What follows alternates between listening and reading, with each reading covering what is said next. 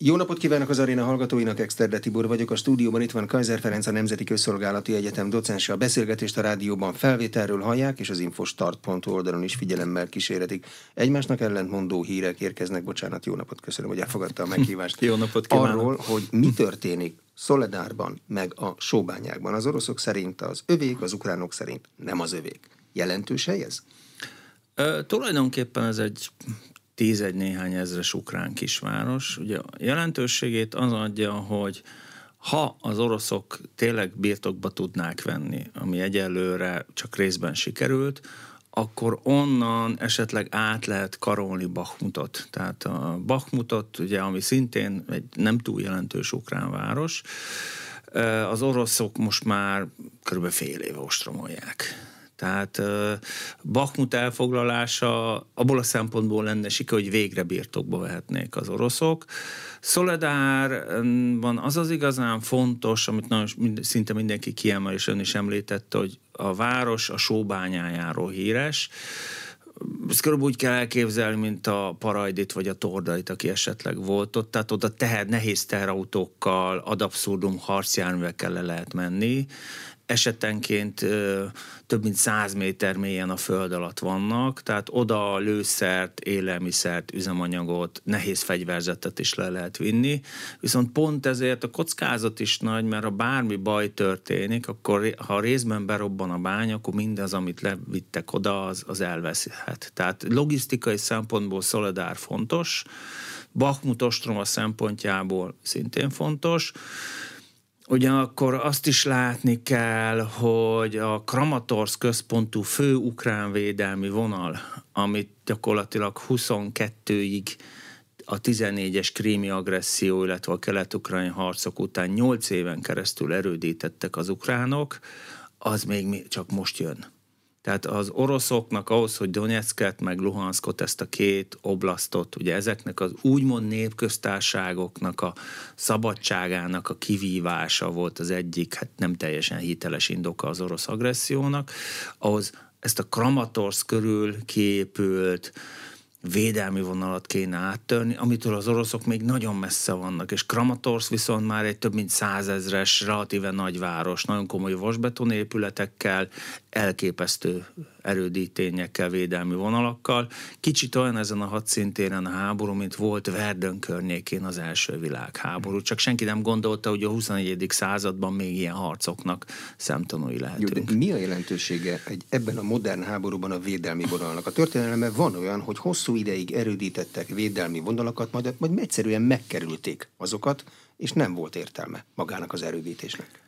E, igen, itt, itt azt kell látni, hogy ugye az oroszok is próbálkoztak ezzel a háború kezdetén, e, ugye azzal, hogy e, Hersonon keresztül, amit ugye el is foglalnak véletőleg árulásnak köszönhetően, hiszen a Nyiprón átvezető hidat nem robbantották fel az ukrán erők. Itt az ukrán biztonsági szolgálatnak, belső hírszerzésnek az igazgatóját álltak személyesen kompromittálták, vagy vesztegették meg az oroszok. Tehát onnan Nikolajeven Odesszán keresztül próbáltak előre törni, ugye bekerítették három oldalról Kievet egy rövid időre, és Harkivot is megtámadták. Csak egészen egyszerűen az kiderült, hogy az orosz haderő ehhez nem elég nagy. Ugye 180 ezer emberrel támadtak a legmegbízhatóbb információk szerint majdnem 1400 kilométeres arcvonalon, és egy 600 ezer négyzetkilométeres országot akartak elfoglalni. Tehát egészen egyszerűen azokhoz a limitált erőkhöz, amit Oroszország bevetett, és nagyon fontos, hogy mind a mai napig ugye Oroszország nem deklarálta, hogy háború, tehát nem rendelte el Putyin elnök a tartalékosok mozgósítását, közel két millió ember tudna Oroszország hadrendbe állítani. Valószínűleg most már kevesebbet, mert legalább két millióan elmenekültek a felnőtt férfi lakosságból. Egy csomó olyan olyanok is, akik nem kaptak katonai kiképzést, tehát őket valószínűleg nem érinteni ez a dolog a rendelkezésre álló erőkkel, ugye a veszteségeket részben sikerült pótolni, nem megfelelő minőségű emberekkel, tehát ugye az orosz hivatásos katonaállomány jelentős része meghalt, megnyomorodott a harcokban. Nem tudjuk pontosan mennyien, de a mértéktartó becslések szerint a súlyos sebesültek és a halottak száma az orosz oldalon meghaladhatja a 140 ezret. Ukrán adatok szerint már a 300 ezret is, de az nyilván nem hihető. A maradék erővel nem lehet széles arcvonalon támadni. Ugye a jelenlegi front úgy néz ki, hogy miután az oroszok ugye november, december folyamán teljesen kiürítették a Herszoni hídfőt, ugye itt a Nyeper nyugati oldalán volt egy jelentős úgynevezett katlan vagy hídfő, amit az oroszok tartottak, a jelenlegi frontnak a déli szakasza az a Nyiprón, a Nyeperen orosz nevén nyugszik. Ez egy alapesetben is egy-másfél kilométer széles folyó, ami négy óriási duzzasztó gát van, hogy a déli szakaszon van a legfontosabb, a Novakahovkai gát, ami mögött több mint 20 köbkilométer víz van. Tehát ez 20 csúrik tele Balaton. Ez egy csodálatos védelmi vonal, egyik fél sem nagyon tud át kelni rajta. Ugye a hidakat felrobbantották, tehát nincsenek átvezető átjárók ezen a részen. Ugye onnan, amikor a Nyeper, ugye a Nyipro ukrán nevén elfordul nyugat-észak-nyugat irányába, ez ugye a onnan a frontvonal jelenleg, ahol aktív harcok vannak, az onnan nagyjából egy ilyen félkörében picit kelet felé kanyarodva jut el az orosz-ukrán határig. Ezen a relatíve rövid frontvonalon ugye aminek uh, Zaporozsnya oblaszton fut át, a már említett Donetsz és Luhansz oblasztokon, uh, van a két félnek a főereje. Itt már mindenki beásta magát. Tehát az oroszok ugye északon elkövették azt a hibát Hersonnál, még szeptembernél, hogy nem volt komoly védelmi vonaluk. Zömmel belügyes erőkkel, mozgósított tartalékos alakulatokkal tartották, és csak a településeket tehát nem épült ki összefüggő lövészárok rendszer, ami most már az egész frontvonalon megvan. Felvetődik a kérdés, hogy miért nem támadnak az oroszok az orosz-ukrán határ azon szakaszán keresztül, ahol jelenleg nincsenek harcok. Aki ránéz akármilyen térképre, ami háborúról szól, van egy nagyjából 700 kilométeres szakasz, ami kvázi úgy működik, mint egy békeidős határ. Tehát ott nem lövik egymást a felek. Ugye ez Harkivtól egy picit keletről indul, és tart az orosz-ukrán-belorusz hármas határig. Ugye itt, ha figy- a hírszerzés meg egyéb elemzések azt valószínűsítik, mások viszont mm, vitatják, tehát nem tudjuk mi a pontos helyzet, hogy az, hogy most ugye Valeri Gerasimov hadseregtábornok, vezérkari főnök direkt személyesen vett át az ukrajna műveletek idő, ö, irányítását, és ugye Szurovikin tábornok az egyik helyettese lett, az azt valószínűsíti, hogy lehet, hogy az oroszok a várva várt, hát honnan merre várva várt. Nyilván az oroszok nagy reményeket fűznek hozzá, a nyugati világ, meg az ukránok tartanak tőle nagy ellentámadásukkal, mert ugye a október közepén, novemberben bevonultatott tartalékosoknak a kiképzése, ha csak nem akarjuk őket rögtön az első néhány napban elveszíteni, ez egy több hónapos folyamat, hogy ezt a 300 ezer katonát egy szélesebb arcvonal szakaszon tervezik Ukrajnára zúdítani, tehát felvetődött az is, hogy esetleg megint Belarus felől megpróbálkoznak Kiev megtámadásával is. Ez nem biztos, hogy célra vezető lenne, ugye bár Kiev lakosságának a nagy része elmenekült, ugye az békeidőben egy majdnem két milliós urbanizációval együtt egy három és fél négy milliós város volt. Tehát annak az elfoglalásához egy nagyjából negyedmilliós haderő kéne önmagában. De az ukránok erre számítanak. Zelenszky elnök azt mondta, hogy ott kell figyelni, mert ő innen számít támadást. Most Így van, tehát kell? Ott, Valóban onnan azt számít? jelenti, hogy ö, részben onnan is muszáj számítani, hogy az oroszok pont ezért tartanak egy csomó gyakorlatot Belorusszal közösen. Jelentős orosz erő van Belarusban, egy részük a nyugati források szerint kiképzés kap. Ugye az orosz szárazföldi haderőnemnek akkorák az élő veszteségei tisztekben, tiszthelyettesekben, hogy az szép dolog, hogy mozgósítottak 300 ezer tartalékos, zömmel egyébként kisebbségieket, tehát közép-ázsiaiakat, mandzsukat, csecseneket, baszmacsokat, stb. stb. Tehát kevésbé az orosz, a fehér, az orosz népességet érintette ez a mozgósítás, de nincs, aki kiképezze őket. Tehát a nagy veszteségek miatt, illetve azért sem, mert az orosz tiszthelyettesek, tisztek nagy részét a szárazföldi haderő esetén nem vonhatjuk ki az arcvonalból. Tehát nekik ott kell dolgozni. Tehát nem tudjuk, hogy ez mennyiben kiképzés, és mennyiben egy támadásnak az előkészülete. Hogy az oroszok ilyen hadgyakorlatokkal szokták álcázni a támadásaikat, ugye hát gyakorlatilag Ukrajna tavalyi február 24-e megtámadása előtt is volt egy nagy közös orosz-belorusz hadgyakorlat, most is indul egy, meg nem sokára lesz még egy.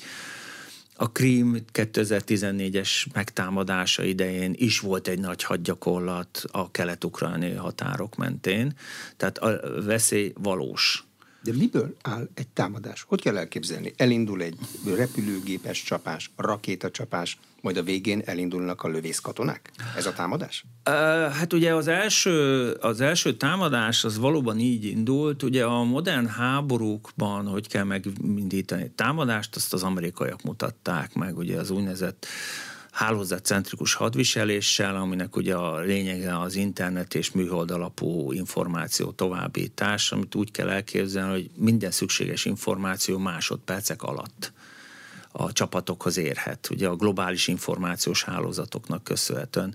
Ennek az első korai példája volt a 91-es öböl háború. Az, ahogy a tankönyvekben le van írva, első hullámban a légierő kiiktatja az ellenséges légvédelmet, lehetőleg a földön vagy a levegőben megsemmisíti a légierőt, a légvédelmi rakétaállásokat, lokátorokat egy-két napon belül megsemmisítik, akkor megindul szintén a légierő, és akkor már a harci helikopterek alkalmazásával az ellenségnek a szárazföldi erőinek a ledarálását, a harckocsik, gyalogsági harcjárművek, stb. tüzérségi eszközök megsemmisítése. Nagyon fontos, elnézést elfelejtettem megemlíteni, hogy a légierő légvédelm kiiktatásával együtt, sőt egy picit azelőtt is az ellenségnek az úgynevezett vezetés-irányítási rendszereit, tehát azokat a kommunikációs hálózatokat, parancsnoki központokat, amik létfontosságúak ahhoz, hogy irányítsuk a csapatainkat, megsemmisítik szintén lehetőleg a levegőből. Na most ezt az amerikaiak 91-ben és 2003-ban Irakban meg tudták tenni. Az oroszoknak ez 2022-ben Ukrajnában csak részben sikerült, mert az ukránok pontosan erre számítottak, nyilván nagyon komoly nyugati támogatással, eleve decentralizáltra építették a rendszeréket, és amit lehetett mozgattak. Tehát az oroszoknak már az elején nem sikerült ezt a dolgot meglépni. És valóban, ha a levegőből már meggyengítettem az ellenséget, részben vagy teljesen sikerült a légvédelmét és a légi erejét megsemmisíteni, de legalább lefogni, tehát minimum az úgynevezett légi fölényt kivívni. Ugye az amerikaiak esetében ennek a légi fölény esetén van némi ellenséges ellentevékenység. A légi uralom az az állapot, amit az amerikaiak el tudtak érni mind 91-ben, mind 2003-ban, amikor már nincs érdemleges ellentevékenység. Tehát lényegében így van, szabadon használom a légteret, azt támadok, amit akarok. Az oroszok ettől nagyon messze vannak Ukrajnában, nem is annyira az ukrán légierő miatt, bár az a mai napig működik úgy, hogy papíron az oroszok a saját adataik szerint már legalább háromszor annyi ukrán gépet lelőttek, mint amennyi Ukrajnának van hanem elsősorban a rengeteg korszerű, részben könnyű váról indítható, de most már egyre nagy mennyiségben közepes, sőt, most már ugye a Patriotok bejelentése óta várhatóan nagy ható távolságú, ható magasságú légvédelmi rakétarendszereknek köszönhető, amit a nyugati országok átadtak az ukránoknak. De hogy működik, bocsánat, csak hogy megértsem, most az ukrán vezetési rendszer földön vagy mozgatható rendszerekben egymással kommunikálnak, vagy kommunikálnak az amerikaiakkal? Vagy a műholdakkal kommunikálnak? A műholdakkal kommunikálnak, ki vannak építve speciális katonai kommunikációs csatornák. Ugye 14 után a nyugati világ, ugye nagyon sokan fintorogtak, mert első körben rengeteg korszerű rádióadóvevő berendezést adott át. Ugye 14-ig az ukrán haderő olyan eszközöket használt, amit a szovjet vörös hadseregtől örökölt, Ezeket az oroszok ismerték, ezeket az oroszok le tudták hallgatni, ezeket az oroszok tudták zavarni. A korszerű az az, amikor a két készülék nem egymással kommunikál, hanem műholddal kommunikál? Részben műholddal, részben egymással, viszont ami nagyon fontos, hogy a kimenő jelet összezavarják, Tehát aki lehallgatja, az csak az, ami zagyva kotyvalékot hal, és a megfelelő kóddal a másik oldal tudja ezt normál emberi beszéddé visszalakítani. Tehát kívülről ezeket nagyon nehéz lehallgatni, meg kell szerezni a frekvenciákat, a kódolás, stb és nagyon komoly műholdas forgalom van. Ugye itt van nagy jelentősége annak, hogy hozzáférnek az ukránok például a tűzvezetés pontosításhoz, navigációhoz, a különféle európai és amerikai navigációs műholdakhoz, hozzáférnek a Starlink hálózathoz, ugye ezt Elon Musk ingyen felajánlotta Ukrajnának, ez megint a kommunikációt segíti. Ugye ez éles ellentétben áll azzal, hogy az oroszok zabrált mobiltelefonokkal próbáltak kommunikálni, különösen az első időszakban. Tehát a kommunikáció terén az ukránok fölénben vannak. A másik, ami szintén csak nyugati segítséggel megoldható, az a felderítés. A nyugati országok műholdjai, azok főleg az USA, de brit meg francia műholdakról is beszélhetünk, meg közös európai műholdakról is, azok úgy optikai rendszerekkel, mint pedig úgynevezett lokátoros letapogatással nagyjából rálátnak egész Oroszország. Ugye a mi szempontunkból ugye főleg az óráltól nyugatra eső részek a fontosak, ugye Ukrajna szempontjából, háború szempontjából. Ott három-négy harckocsi egy-két nehéz repülőgép nem tud úgy mozogni, hogy ezt ne vegyék észre, és az ukránok azonnal megtudják az információt. Tehát a nyugati hírszerzési támogatásnak óriás. Tehát az oroszok bárhol készülnek, ugye felkészülök egy támadásra. Ugye a légi előkészítésről beszéltünk, valóban a támadás második része az, amikor megindulnak a páncélos ékek. Ugye az oroszok esetén ugye elsősorban T-72-es, T-80-as harckocsik, hát ezek már ugye 72-80 az a sorozatgyártás megindításának az éve, ezek úgynevezett második generációs harckocsik. A T-80-as az már talán harmadik generációsnak minősíthető, de ugye a nyugatiakhoz fogható eszközeik nincsenek az oroszoknak, illetve lenne a T-14 armata, de hát az még prototípus státuszban van, tehát megindulnak a páncélos ékek, az gyalogsági harcjárművek kísérik, ugye ezek zömmel lánctalpas eszközök, ugye az oroszoknál a BMP-k, és ezt fedezi a tüzérség részben hagyományos lövegekkel, ami zömmel önjáró lövegek, most már egy modern háborúban, részben pedig ugye rakéta sorozatvetőkkel, amik orosz oldalról nagy mennyiségű nem irányított rakétával területet fednek le. Ugye ennek megfelelő az amerikai HIMARS, viszont ott mindegyes rakétába jut chip, az oroszoknak ennyi eleve nincs, plusz a nyugati embargó miatt nem is kapnak.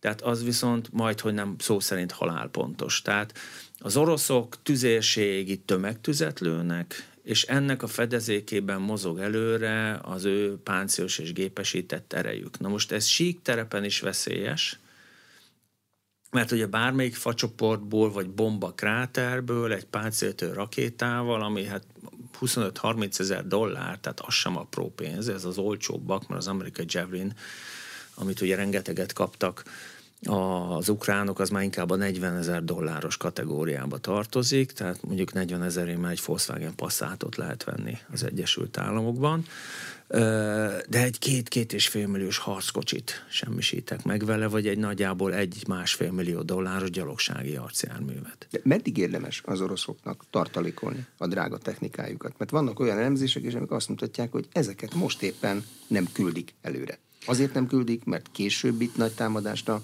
összpontosítanak, vagy azért nem küldik, mert nincsen, vagy azért nem küldik, mert nincs hozzá lőszer. Miért nem küldik? Ugye ez egy eleve elég érdekes kérdés. Ugye itt kezdjük azzal, hogy ugye komoly, különösen az orosz párti kommentelők, meg szakértők szokták mondani, hogy majd amikor jön az orosz csodafegyver. Ezt már ugye 44-45-ben egy másik birodalom esetén megértük. Tehát egyre inkább olybá tűnik, hogy az orosz haderő messze nem olyan félelmetes, mint amennyire ő maga építette ki a saját imázsát, úgymond. Nincs annyi korszerű eszköze amely, ugye ez teljesen érthető is, hát ugye 91-től nagyjából 2001-2002-ig van egy borzasztó még gazdasági válság Oroszországban. Tehát az Oroszországi Föderációnak a GDP-je nagyjából 2002-ben lesz annyi, mint amennyi volt 91-ben. Ha nincs pénz az államkasszában, akkor haderőfejlesztésre sem jut. Ugye az orosz haderőfejlesztés az 2004-2005 után, után indul és 14-15-ben megtorpan, mert a krím elcsatolása utáni orosz de hogy nyugati embargók miatt, amik egyébként a mostani gazdasági szőnyegbombázáshoz képest csak tűszúrások voltak, de már azok is jelentősen megtorpantották az orosz gazdaság fejlődését. Tehát például a T-14 armata az a világ egyik legjobb harckocsia lehetne, de nincs hozzá nyugati technológia, nincsenek hozzá megfelelő csippek, meg nincs megfelelő pénzmennyiség, hogy legyártsák. De kínai technológia sincs hozzá? Tehát azért... Kína sem ad át mindent. Tehát Kínának sem az az érdeke, hogy tőle északra ott legyen egy erős Oroszország. Tehát Kína az egyik legnagyobb nyertes ennek a háborúnak, ugyanis egy gyenge Oroszországban érdekelt. Nem egy széteső Oroszországban, de egy relatíve gyenge Oroszországban, aki rászorjon az ő barátságára. Kína nem, á, nem ad át olyan csippeket, amiket az oroszok a nyugati csippek helyett be tudnának szerelni a fegyverrendszereikbe. Tehát az oroszok nagyon jó ö, vasakat állítanak elő. Tehát a Suhoi 57-es, az új lopakodó vadászbombázójuk, az majd, hogy nem a megszólalásig hasonlít az amerikai F-22 Raptorra. Hát valószínűleg nagy mértékű úgynevezett visszafejtő mérnöki tervezés, szép magyar nyelven lopás zajlott, technológia lopás. Tehát a mechanikát, meg a szerkezetet le tudják gyártani az oroszok. Ugye az elektronikai rész az, ami egyedül nem feltétlenül megy és nincs rá pénz. Gondoljunk bele, tavaly évben az amerikai védelmi minisztérium, ugye a Pentagon közismertebb nevén, majdnem 200 milliárd dollár költött kutatásfejlesztésre, és új, sőt 250 milliárdot és új eszközök beszerzésére, és 800 milliárd volt az amerikai büdzsé. Az orosz büdzsé tokkal vonóval volt olyan 65 milliárd dollár. Tehát ez is a pénzről szól. Ugye a nyugati országok esetén, vagy USA, az Egyesült Államoknak a bruttó nemzeti összterméke tavaly meghaladta a 20 ezer milliárd dollárt. Az orosz 4 ezer sem volt. Kevesebb volt, mint a német, és olyan alig több mint ezer milliárd dollár volt, több, több, mint a brit meg a francia, holott ugye Nagy-Britann meg Franciaország népessége nem úgy 140 millió nincs, ugye 62-65 millió körül népességekről beszélünk. Tehát egészen egyszerűen Oroszország nem elég gazdag ahhoz, hogy korszerű fegyverrendszeré legyenek nagy mennyiségben. Nincs meg a pénze, nincs meg a technológiai háttere, Ugye a nyugati országok sem tudnak sok mindent egyedül legyártani. Hát gondoljunk bele, hogy a legkorszerűbb nyugat-európai repülőgépek, ugye a Eurofighter Typhoon, az Airbus helikopter, az Airbus katonai szállítógépek, eleve az Airbus repülőgépek, az közös nyugat-európai projektek. Tehát az Oroszországnál gazdaságilag erősebb és fejlettebb Németországnak nincs annyi pénze, hogy önerőből abszolút korszerű fegyverrendszereket egyedül kifejlesz, hanem csak más, nagyon szintén relatíve nagyon gazdag országokkal közösen. Látszik-e 2023. januárjában akár terv szinten olyan művelet, amely valamelyik irányba eldöntheti ezt a háborút? Hát ami most látszik, ugye most ha belegondolok, hogy mekkora zuhé volt az elmúlt napokban, meg állítólag ugyanilyenek jönnek, ez megy tovább kelet felé, ezek a frontok, ezek elképesztő mennyiségű esőt zúdítanak azokra a területekre, ahol már eddig is Rasputyica volt. Ugye a klímaváltozás, az, az a, katonai, a ragadós. Hát az a Rasputyica az szó szerint a sárszezon, tehát vagy sár, sári, sáruralom ez már a második világháborús, aki rákeres, ugye toronyig elásott tigris harckocsik. Tehát a, gyal, a láztapas harcszám annyira híg folyósár, hogy a láztapas harcszám is elkap a rajta, és a haspáncérig lássa magát, és felfekszik a sárban. Ugye ez két szempontból lesz újra katonai szempontból használható, ha keményen fagy. Tehát, hogy mondjuk egy hétig mínusz 10 foknál hidegebb van, és napközben sincs nulla foknál melegebb. Tehát, ha lefagy az egész, nem úgy néz ki, hogy ez idén megvalósul, tavaly sem volt ilyen, tehát az előző időszakban sem volt ilyen. A másik, ha felszárad. Arra meg a legtöbb szakértő azt mondja, hogy ez leghamarabb március. Tehát, tehát bár... márciusig mind a két fél felkészül. Tehát ugye azért jelentősek a most bejelentett, vagy részben átadni szándékozott fegyverszállítmányok, mert azok olyan két-két és fél hónap múlva kellenek majd. Tehát Nehéz. ezeket lesz idő szolgálatba állítani ukrán oldalon. akkor várható, hogy részben az ukránok is megkísérelnek támadni, de sokkal inkább ugye az oroszok próbálnak megtámadni. A nagy kérdés, amin óriási viták mennek a szakértőknél, hogy hol.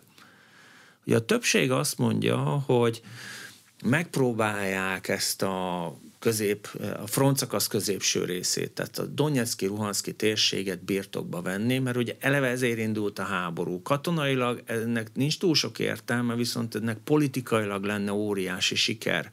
Valahogy személyesen Vladimir Putyin orosz elnök és az orosz vezetés számára ezeket a területeket hát erősen úgymond felszabadítanák. Katonailag logikusabb lenne a szárnyak felől támadni, tehát az itteni erős, majd egy évtizedig épített ukrán védelmi vonalakat megkerülni. Na most ugye megbeszéltük, hogy a frontnak a déli, délnyugati szakaszát, a Nyeperre támaszkodó részét, azt nem érdemes. Tehát ott erőszakos folyami átkelés kéne végrehajtani, ami óriási veszteségekkel járna mert azok csak lőni kell az átkelő Hát ott ugye a nyílt kész. vizen minden fedezék nélkül, ugye a duzzasztó gátak mögött akár 5-10 kilométeren, és ugye ezek a deszantoló eszközök ilyen 10-15 kilométer per órával vánszorognak. Könnyű célpont. Tehát ilyen ülőkacsák, ahogy az amerikaiak szokták volt mondani, tehát ott nincs értelme támadni.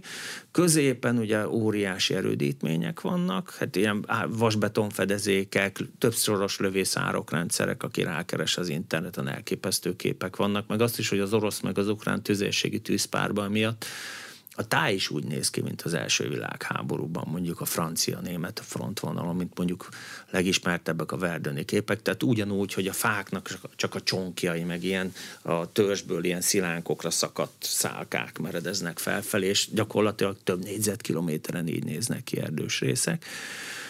A leglogikusabb az lenne, hogy átkarolni az ukránokat nyugat felől. Na de ezt az ukránok is tudják, tehát ugye nem véletlen vannak azok a képek az ukrán területvédelmi erőkről, hogy lövészárkokat ásnak, páncéltől rakéta vetőindító rendszereket álcáznak be, tehát ugye az orosz-belorusz határvonal, ugye ukrán oldalról, ugye ez egy több mint ezer kilométeres szakasz mentén az ukránok felkészülnek a védelemre. Nem biztos, hogy lesz orosz támadás onnan, viszont már az, hogy ezzel fenyegetnek, ez jelentős ukrán erőket von el a keleti arcvonalról, ahol nagyon komoly harcok vannak. Tehát ugye az oroszok ebben hagyományosan jók, ez az úgynevezett maszkirovka, azaz megtévesztés.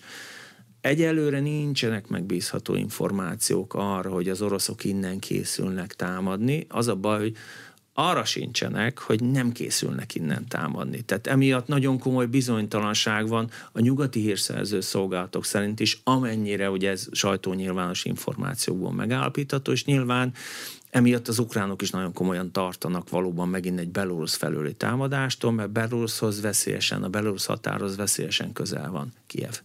Röpködnek a különböző harci járművek márkanevei.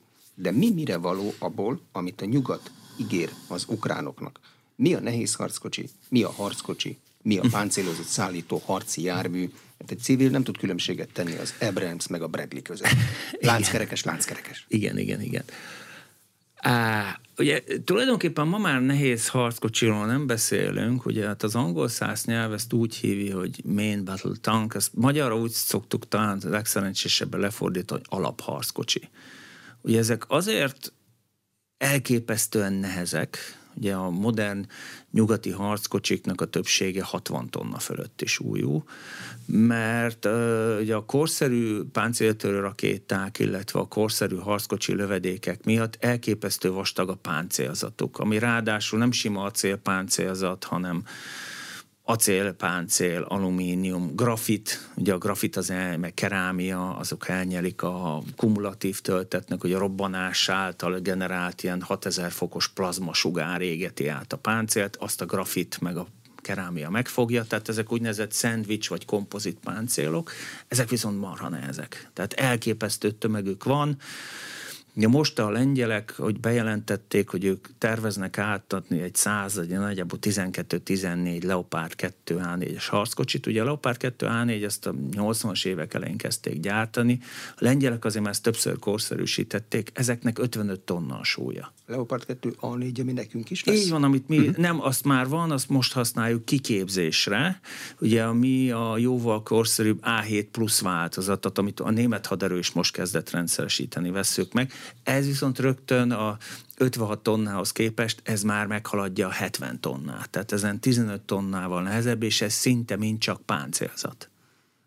Tehát ezek alkalmasak arra, hogy áttörjék az ellenség védelmét. Ugyanezek, Ez kell az ukránoknak most? E, most az ukránoknak, ugye ők támadni szeretnének, elsősorban ilyen eszközöket kérnének, Ugye Leopard 2 A4-ből rengeteg van raktáron. Ugye eleve a német haderő az óriási készlete egy részét átadta a görögöknek, spanyoloknak, a lengyeleknek. Ezeket részben korszerűsítették. Az amerikaiak még mindig nem jelentették be, hogy az M1 Abrams-t szállítják. Az Leopard A2 kategória? Az a Leopard A2-vel nagyjából olyan szinten megegyezik, hogy közös a lövegük. Ugye az amerikaiak is megvették a Rheinmetallnak a 120 mm-es lövegét, mint a két változatot. Tehát a régebbiben rövidebb csövű került, az újabbakban egy extra hosszú csövő, ami másfélszeresére növeli az ellenséges harckocsi kilövési távolságát, meg a páncélzat vastagságnak az átöltését is. De a régebbi Leopard 2, tehát az A4-esek is nagyjából majdnem azonosak az orosz T-90-essel, ami az oroszoknak jelenleg a legkorszerűbb harckocsia, és magasabb harcértéket jelentenek a korábbi T-80-asokkal, T-72-esekkel szemben. De most ugye 12-14-es lengyel szállításról van. van szó. Ez mire elég? Ez a lényegében önmagában semmire, arra egyébként igen, hogy egy nagyobb frontszakaszon védelemre használják őket, és harckocsi nem csak támadásban használható, toronyig beásva, tehát olyan előkészített lövészárkokban, gödrökben, nagy gödrökben elhelyezve, ami egyébként többet kell minden egyes harckocsira számítani, hiszen maximum két-három lövés után Átmegy. át kell menni egy másikba, különben ugye a tüzérség megtalálja és megsemmisíti.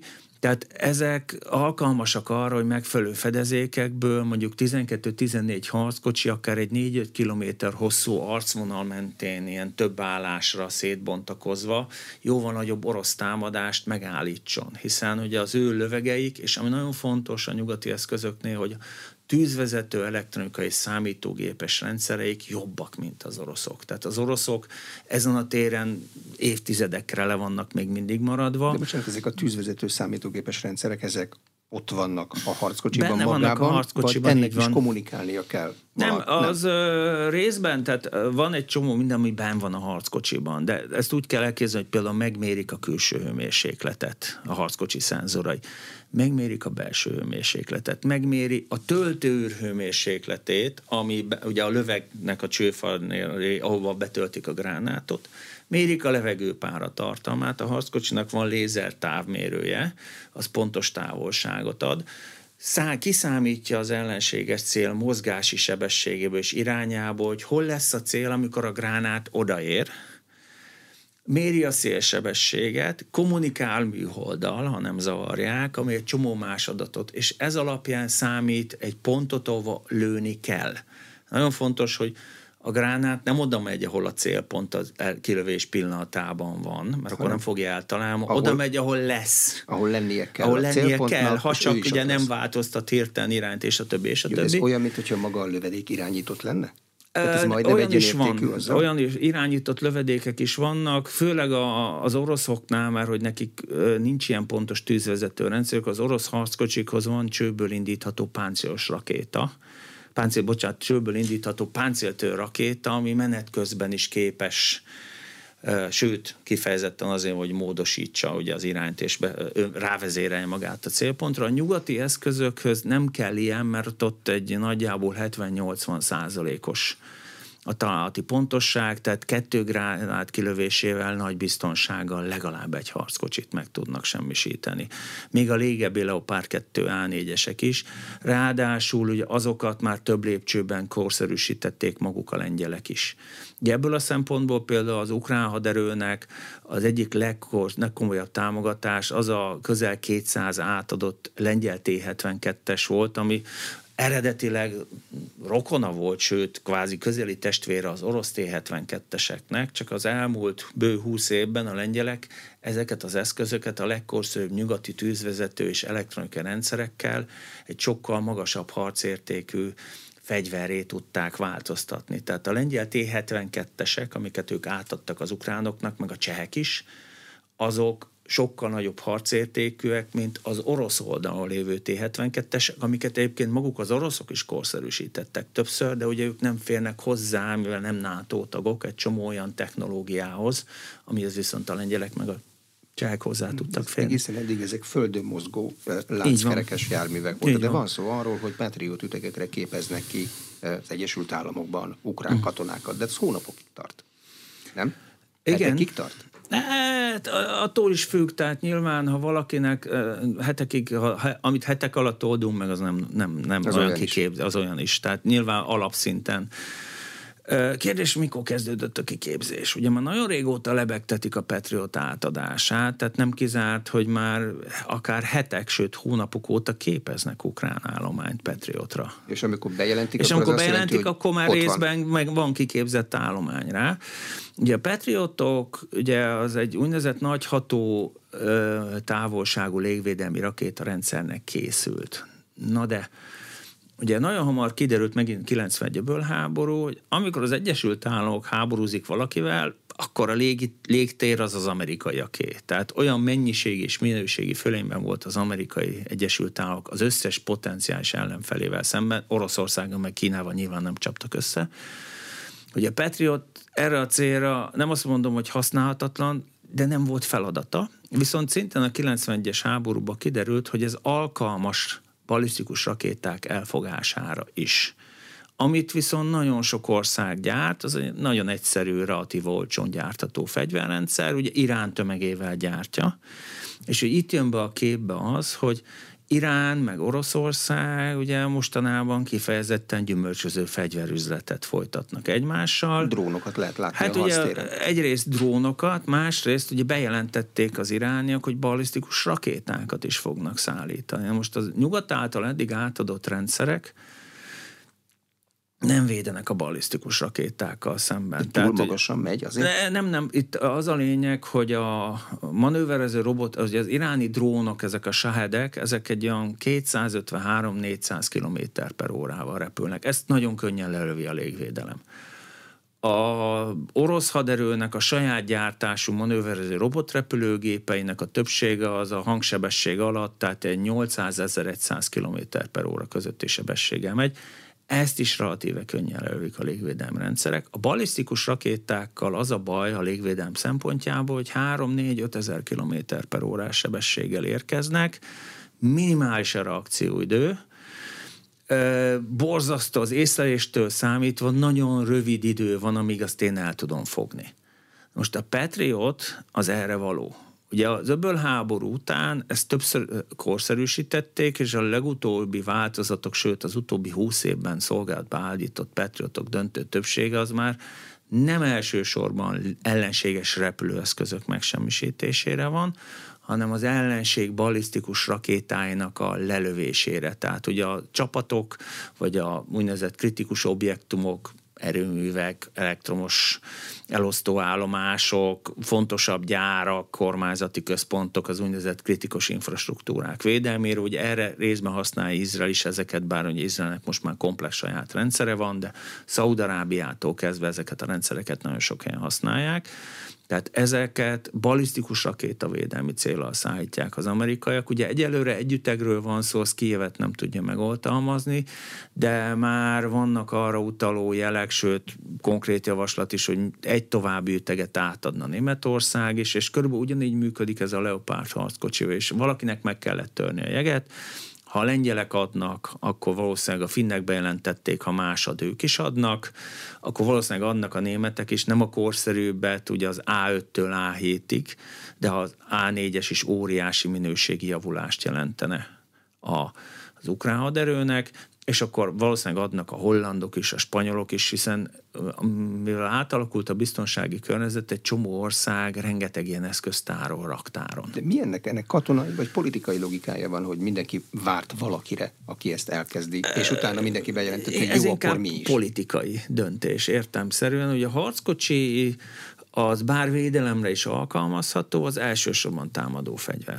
támadó fegyverrendszer, hiszen Mindenki ugye... kerüli, hogy támadó fegyvert adjon, mert akkor ő lesz a támadó fél az orosz kommunikációban? Hát nem is az, részben ez is, itt valóban, ahogy elhangzott, nem feltétlenül szeretné senki jobban eszkalálni ezt a konfliktust. Ugye az oroszok eszkalálták az egészet, de azért ők sem szeretnék egy NATO lenni háborúvá eszkalálni ezt a dolgot, és a NATO is borzasztó óvatosan támogatja az ukránokat. Ugye az amerikaiak, a már többször említett és a médiában is szereplő HIMARS rakétáknak, csak a, illetve az ahhoz való rendszerhez csak a kisebb rakétákat adták át. Ezek a 227 mm átmérő rakéták, ezek 89, változattól függően 80-90 kilométerig lőnek el. Ne lehessen belőni Oroszországba. Ugyanehhez van, ugyanez a fegyverrendszerhez van egy nagy darab rakéta a hat kicsi helyett, az 650 mm-es, az változattól függően 3-500 kilométerig lő. Azzal azért már nagyon sok orosz nagyvárost is el lehetne érni. Tehát a nyugat igyekszik hát hogy is mondjam, csak annyira mindenképpen támogatni Ukrajnát, hogy Ukrajna túléljen, és sikerrel védekezhessen, sőt, akár úgy is, hogy bizonyos területeit visszafoglalja, de annyira semmiképpen, hogy Oroszország esetleg úgy érezze, hogy itt őt most már akkora veszélyben van, hogy vagy, aminek azért jelenleg nagyon minimális a valószínűsége, atomfegyvert vessen be. Vagy pedig ugye megelőző csapásokat mérjen, mondjuk akár, ugye például a Leopard 2-es átadások sor kerülnek, akkor valószínűleg az ukrán Leopard 2-eseknek Lengyelországban lesz egy nagy javítóbázisa. Mhm.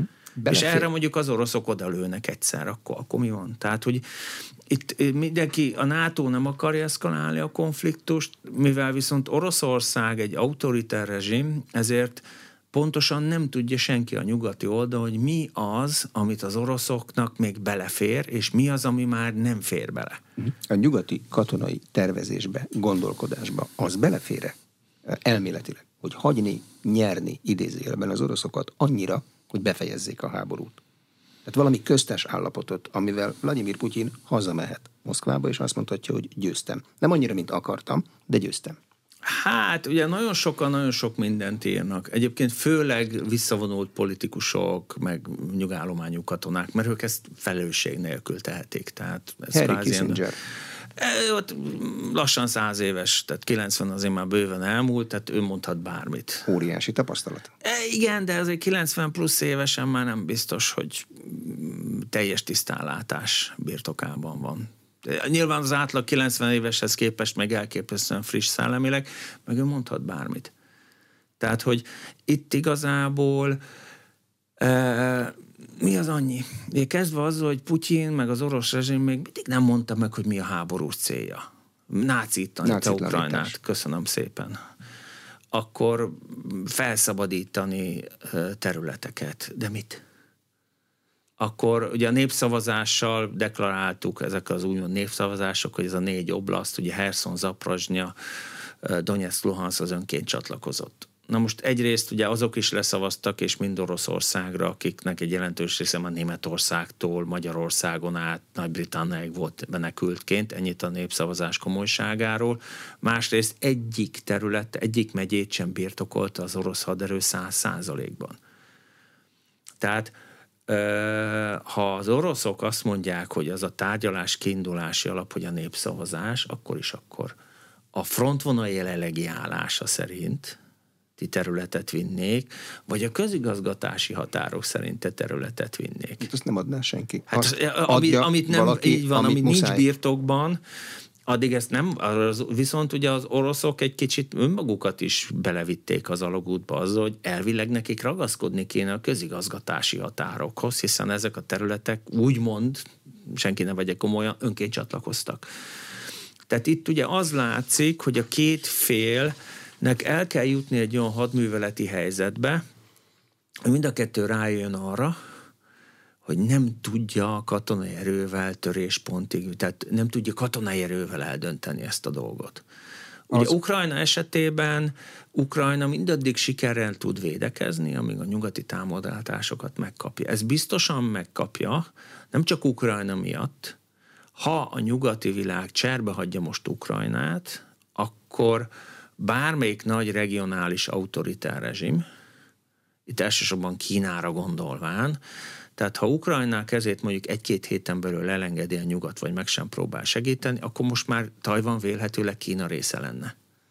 Tehát ez máshová is nagyon rossz üzenetet közvetíteni, hogy persze visszatértünk a 19. századba, vagy a 20. század első felébe, ha katonai erővel birtokba veszed, az a tiéd.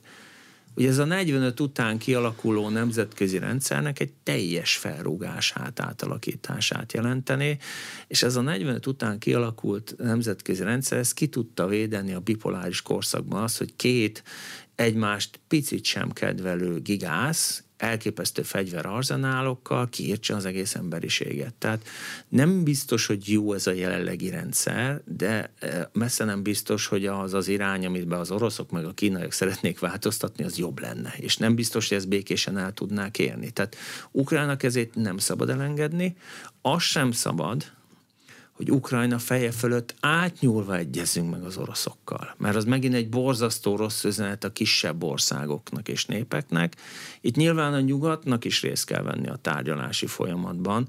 Ad abszurdum, hogy legyen némi kényszeríti erő az oroszok nyakán, én személy szerint, meg számos más szakértő is elmondta, vonjuk bele be Kínát is. Ugye egyre nagyobb globális játékos, de a béke megállapodás, vagy a tűzszünetet azt az oroszoknak, meg az ukránoknak kell megkötni, és az a baj, hogy most még mind a két fél azt érzi, hogy nyerhet területeket, tehát kedvezőbb tárgyalási pozíciókat tud elérni katonai erő alkalmazásával. Ez egy háborús logika. Így Addig van. nem kötök békét, amíg úgy érzem, hogy még, még nekem nyerhetek. itt van. Így van. Most ezért fontos az, és ezért mondja a legtöbb szakértő azt, hogy ez a nagy tavaszra várt, a felszáradásra, tehát ez lényegében szinte csak az időjárás függvénye, orosz támadás mennyire lesz sikeres, vagy mennyire fullad kudarcba, ennek a függvénye lesz, lesz az, hogy elindulnak-e a tényleges, valódi tűzszüneti tárgyalások, mert eddig igazából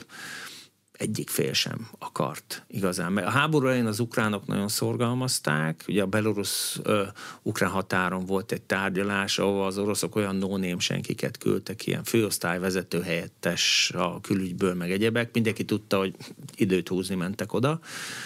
Tehát egy komoly tárgyaláshoz legalább a két külügyminiszternek le kéne ülni. Tehát, hogy az meg sajnos egyelőre még nagyon-nagyon messze van, mert még egyszer egyik fél sem érzi úgy, hogy abban a kényszerben, hogy meg kéne egyeznie. Eleve az oroszok vannak abban a kényelmes helyzetben, ők bármikor mondhatják, hogy kössünk fegyverszünetet, mert akkor vége a háborúnak. Ha az ukránok mondják, hogy kössünk fegyverszünetet, azt az oroszok a vereség beismeréseként. Tehát van egy Hát magyarra körülbelül úgy lehet lefordítani, egy angol szakember fogalmazta meg nagyon szépen, ha Ukrajna kért tűzszünetet, akkor vége Ukrajnának, ha Oroszország kész tűzszünetet, akkor vége a háborúnak. Még egy utolsó kérdés, ami egy technikai kérdés. Ez az új háború rámutat-e arra valamilyen szinten is, hogy a technológia, a mesterséges intelligencia szerepe nő az új típusú háborúkban? Abszolút. Tehát meg tudja mondani a mesterséget szint, ugye arra való, hogy tervezési képessége is van. Meg tudja mondani, mi fog történni a hadszintéren? Ugye elképesztő mennyiségű információ birtokában a mesterséges intelligencia modellez.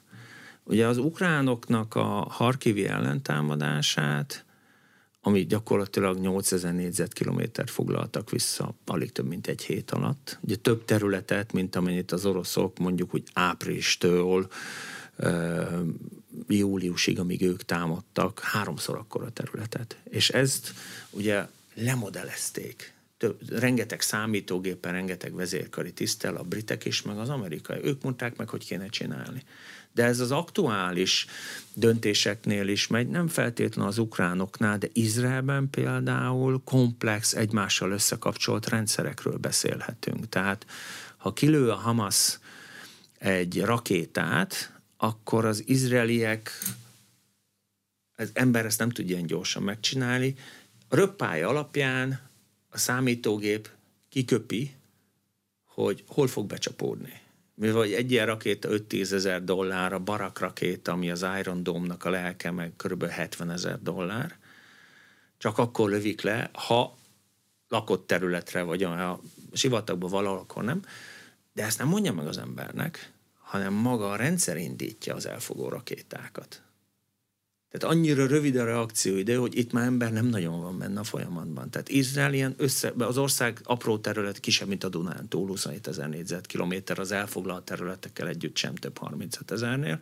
Tehát Izraelben ez pont azért, mert az ország pici területe miatt nincs idő túl sok idő a döntéshozatal, egy csomó minden már automatizálva van.